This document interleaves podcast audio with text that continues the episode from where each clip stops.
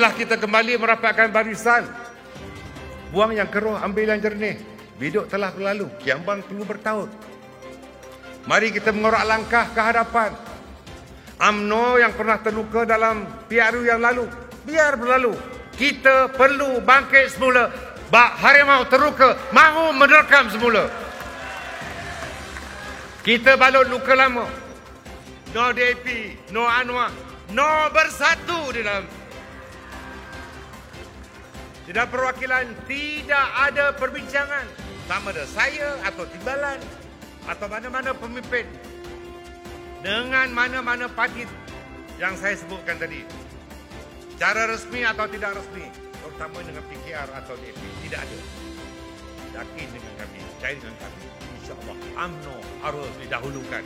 Sehari menjelang Perhimpunan Agung AMNO 2020 membuka tirai, perwakilan AMNO termasuk wanita, pemuda dan puteri AMNO mula melakukan pendaftaran. Bermula jam 10 pagi, perkarangan Pusat Dagangan Dunia WTC KL mula didatangi perwakilan AMNO dari 190 bahagian seluruh negara. Terdahulu, perwakilan yang tiba di sini diwajibkan mengimbas menggunakan aplikasi My Sejahtera untuk tujuan daftar pergerakan dan semakan kendiri, status risiko dan kesihatan di samping sanitasi tangan. Perwakilan mengikut prosedur operasi standard SOP penjarakan fizikal dan pemakaian pelitup separuh muka dipraktikkan setiap masa dan kemeriahan pada setiap perwakilan walaupun perlu mematuhi SOP yang ditetapkan.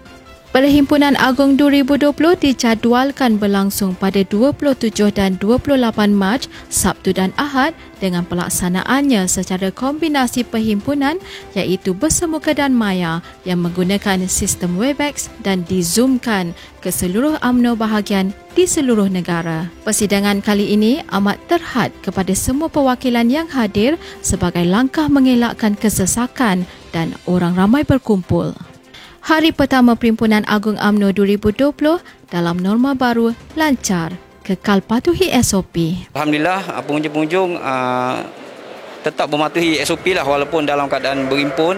Jadi pematuhan SOP tetap dia uh, mereka utamakan lah. Jadi memudahkan kerja-kerja kami lah sebagai uh, pemantau untuk uh, pematuhan SOP. Daripada uh, pejabat kesihatan sendiri datang memantau untuk uh, pematuhan SOP bersama dengan kami lah. Jadi uh, saya nampak uh, keadaan sangat uh, baguslah uh, sepanjang event ini berlangsung. So saya uh, berterima kasih juga kepada pengunjung yang uh, mematuhi dan memahami uh, keadaan negara kita sekarang. Perhimpunan Agung AMNO 2020 yang culung kalinya diadakan secara bersemuka dan maya berjalan lancar mengikut prosedur operasi standard SOP Majlis Keselamatan Negara. Meskipun tidak semeriah seperti kelaziman, namun kegirangan turut terpancar di wajah perwakilan yang berada di Pusat Dagangan Dunia Kuala Lumpur WTCKL. Setiap perwakilan yang hadir sentiasa memakai pelitup muka dan menjaga penjarakan sosial bagi membendung penularan pandemik COVID-19 urus setiap ibu pejabat AMNO turut menyediakan QR code di setiap dewan-dewan utama bagi memudahkan perwakilan melakukan imbasan My Sejahtera. Hari pertama menyaksikan perasmian serentak Perhimpunan Agung Wanita, Pergerakan Pemuda dan Puteri AMNO di Dewan Merdeka yang disempurnakan oleh Timbalan Presiden AMNO, Datuk Seri Utama Muhammad Hassan. Selesai ucapan daripada timbalan pengerusi AMNO itu, Perhimpunan Agung Wanita dan sayap-sayap dilakukan secara berasingan di Dewan Tun Husin On, Dewan Tun Dr. Ismail dan Dewan Merdeka. Setiap perwakilan negeri bagi ketiga-tiga sayap membahaskan pelbagai isu seperti isu politik, kepimpinan dan sosial serta hala tuju parti. Menang atau kalah kalau Laskar Parti kita tak lari kita pemuda baris hadapan pewaris perjuangan. Jadi kerajaan ke jadi pembangkang? Semangat tak hilang minda tak lekang. Jerit pahlawan tetap berkumandang. Beberapa isu telah dibahaskan untuk mencari kata putus AMNO dalam membuat keputusan persidangan parti.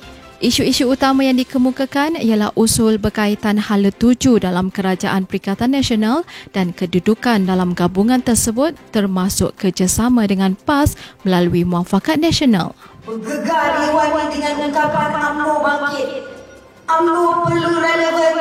UMNO terus memimpin bukan dipimpin No DNP, no PKR, no PPDM Kita putri Tidak akan lari meninggalkan medan perjuangan ini Kita bukan seperti enau dalam berluka Melepaskan pucuk masing-masing Bagi memastikan kelancaran Perhimpunan Agung kali ini, skuad Sabil Pergerakan Pemuda AMNO ditugaskan untuk melakukan kawalan di setiap dewan dan sekitar pekarangan kawasan terbabit bagi memastikan peraturan Majlis Keselamatan Negara yang ditetapkan sentiasa dipatuhi. Pada itu, uh, Suat Sabi juga bertugas dari segi berkaitan dengan hal-hal yang berkaitan kawalan keselamatan lah. Okey, uh, keselamatan para perwakilan. Akan jentera kita gerak kerja jalinan rakyat perlu diperkemaskan sebagai jentera utama parti kita perlu bergerak dengan lebih agresif kita perlu terus memperkukuhkan jentera parti gerak kerja jalinan rakyat 2.0 kita perkasakan kembara jalinan rakyat akan terus kita perluaskan program pemukiman dan perancangan menghadapi PRU 15 perlu diperhebatkan. Masa sudah tidak banyak. JR perlu segera mengenal pasti pengundi-pengundi, mendekati mereka dan memberikan penerangan dan perkhidmatan yang terbaik. Justru itu, selepas perhimpunan ini selesai, selepas puan-puan para perwakilan pulang ke bahagian masing-masing, apa yang saya harapkan adalah puan-puan mulakan terus kerja. Jangan lagi tertangguh kita tidak ada masa lagi. Upacara menaikkan bendera Sang Saka Bangsa di Plaza Merdeka telah diadakan pada Ahad pagi. Upacara yang dijalankan masih mengekalkan SOP yang ditetapkan seperti mengamalkan penjarakan sosial, memakai pelitup muka serta hadirin yang terlibat diwajibkan untuk scan QR Code MySejahtera. Hadirin kehormat diarak menuju ke Dewan dengan keadaan yang masih lagi mematuhi SOP yang telah ditetapkan iaitu dengan mengamalkan penjarakan sosial. Hadirin kehormat diarak menuju ke Dewan dengan keadaan yang masih lagi mematuhi SOP yang telah ditetapkan iaitu dengan mengamalkan penjarakan sosial. Penjarakan fizikal masih lagi diamalkan di dalam Dewan dengan menjarakkan tempat duduk. Jarak sejauh 2 meter untuk setiap tempat duduk telah ditetapkan bagi pemimpin parti dan perwakilan yang berada di dalam Dewan. Kemuncak kepada persidangan Perhimpunan Agung AMNO ialah ucapan perasmian yang disampaikan oleh Presiden AMNO Datuk Seri Dr. Ahmad Zahid Hamidi. Yakinlah. Sesungguhnya, cahaya terang benderang sedang menanti kita di hujung terowong. UMNO tidak akan menoleh ke belakang. UMNO mesti kekal relevan. UMNO mesti terus dominan. UMNO mesti terus bara. Kepada Allah Subhanahu Taala kita berserah. Presiden UMNO Datuk Seri Dr. Ahmad Zaid Hamidi berkata, UMNO perlu tampil dengan satu model ekonomi baru berteraskan ekonomi patriotisme bermatlamat memberi keadilan ekonomi kepada seluruh rakyat dalam usaha membina negara yang stabil. Menurutnya, agenda ekonomi bersepadu AMNO dan Barisan Nasional tergendala selepas kerajaan bertukar tangan pada Pilihan Raya Umum ke-14 dan perlu dikembalikan. Ahmad Zaid yang menyampaikan ucapan dasar Presiden Perhimpunan Agung AMNO 2020 berkata, ekonomi patriotisme itu perlu dijadikan asas kepada kerangka model ekonomi bagi memperkasakan pembangunan negara pasca pandemik COVID-19. Inilah manifesto yang telah siap dirangka dan akan dibentang di mesyuarat Dewan Tertinggi Barisan Nasional nanti. Menurutnya, perkara tersebut dilontarkan oleh parti setelah melihat ekonomi negara semakin merosot di bawah kerajaan hari ini. Katanya UMNO akan memutuskan kerjasama dengan Parti Pribumi Bersatu Malaysia PPBM dalam pembentukan Kerajaan Perikatan Nasional PN setelah mendapati parti tersebut gagal menunaikan janji untuk mengadakan pilihan raya umum bagi mengembalikan mandat kepada rakyat. Telah menyatakan dengan jelas bahawa mereka menterjemahkan denyut nadi rakyat bahawa mereka juga menyarankan supaya UMNO tarik diri dari terus berada di dalam kerajaan Perikatan Nasional. Saya meneliti juga 8 jurucakap wanita negeri-negeri juga berpendapat walaupun ketuanya harus menjaga kursi kerana beliau adalah Menteri Pengajian Tinggi. Dengan itu, Perhimpunan Agung AMNO 2020 melabuhkan tirai pada kali ini dan ditangguh pada satu tarikh yang ditetapkan kemudian. Sekian dari kami, Berita Pumas 5 at 5 melaporkan secara langsung daripada Pusat Dagangan Dunia Kuala Lumpur WTCKL. Teruskan menyokong kami, layari www.amnoonline.my untuk perkembangan dari masa ke semasa. Assalamualaikum dan salam muafakat nasional.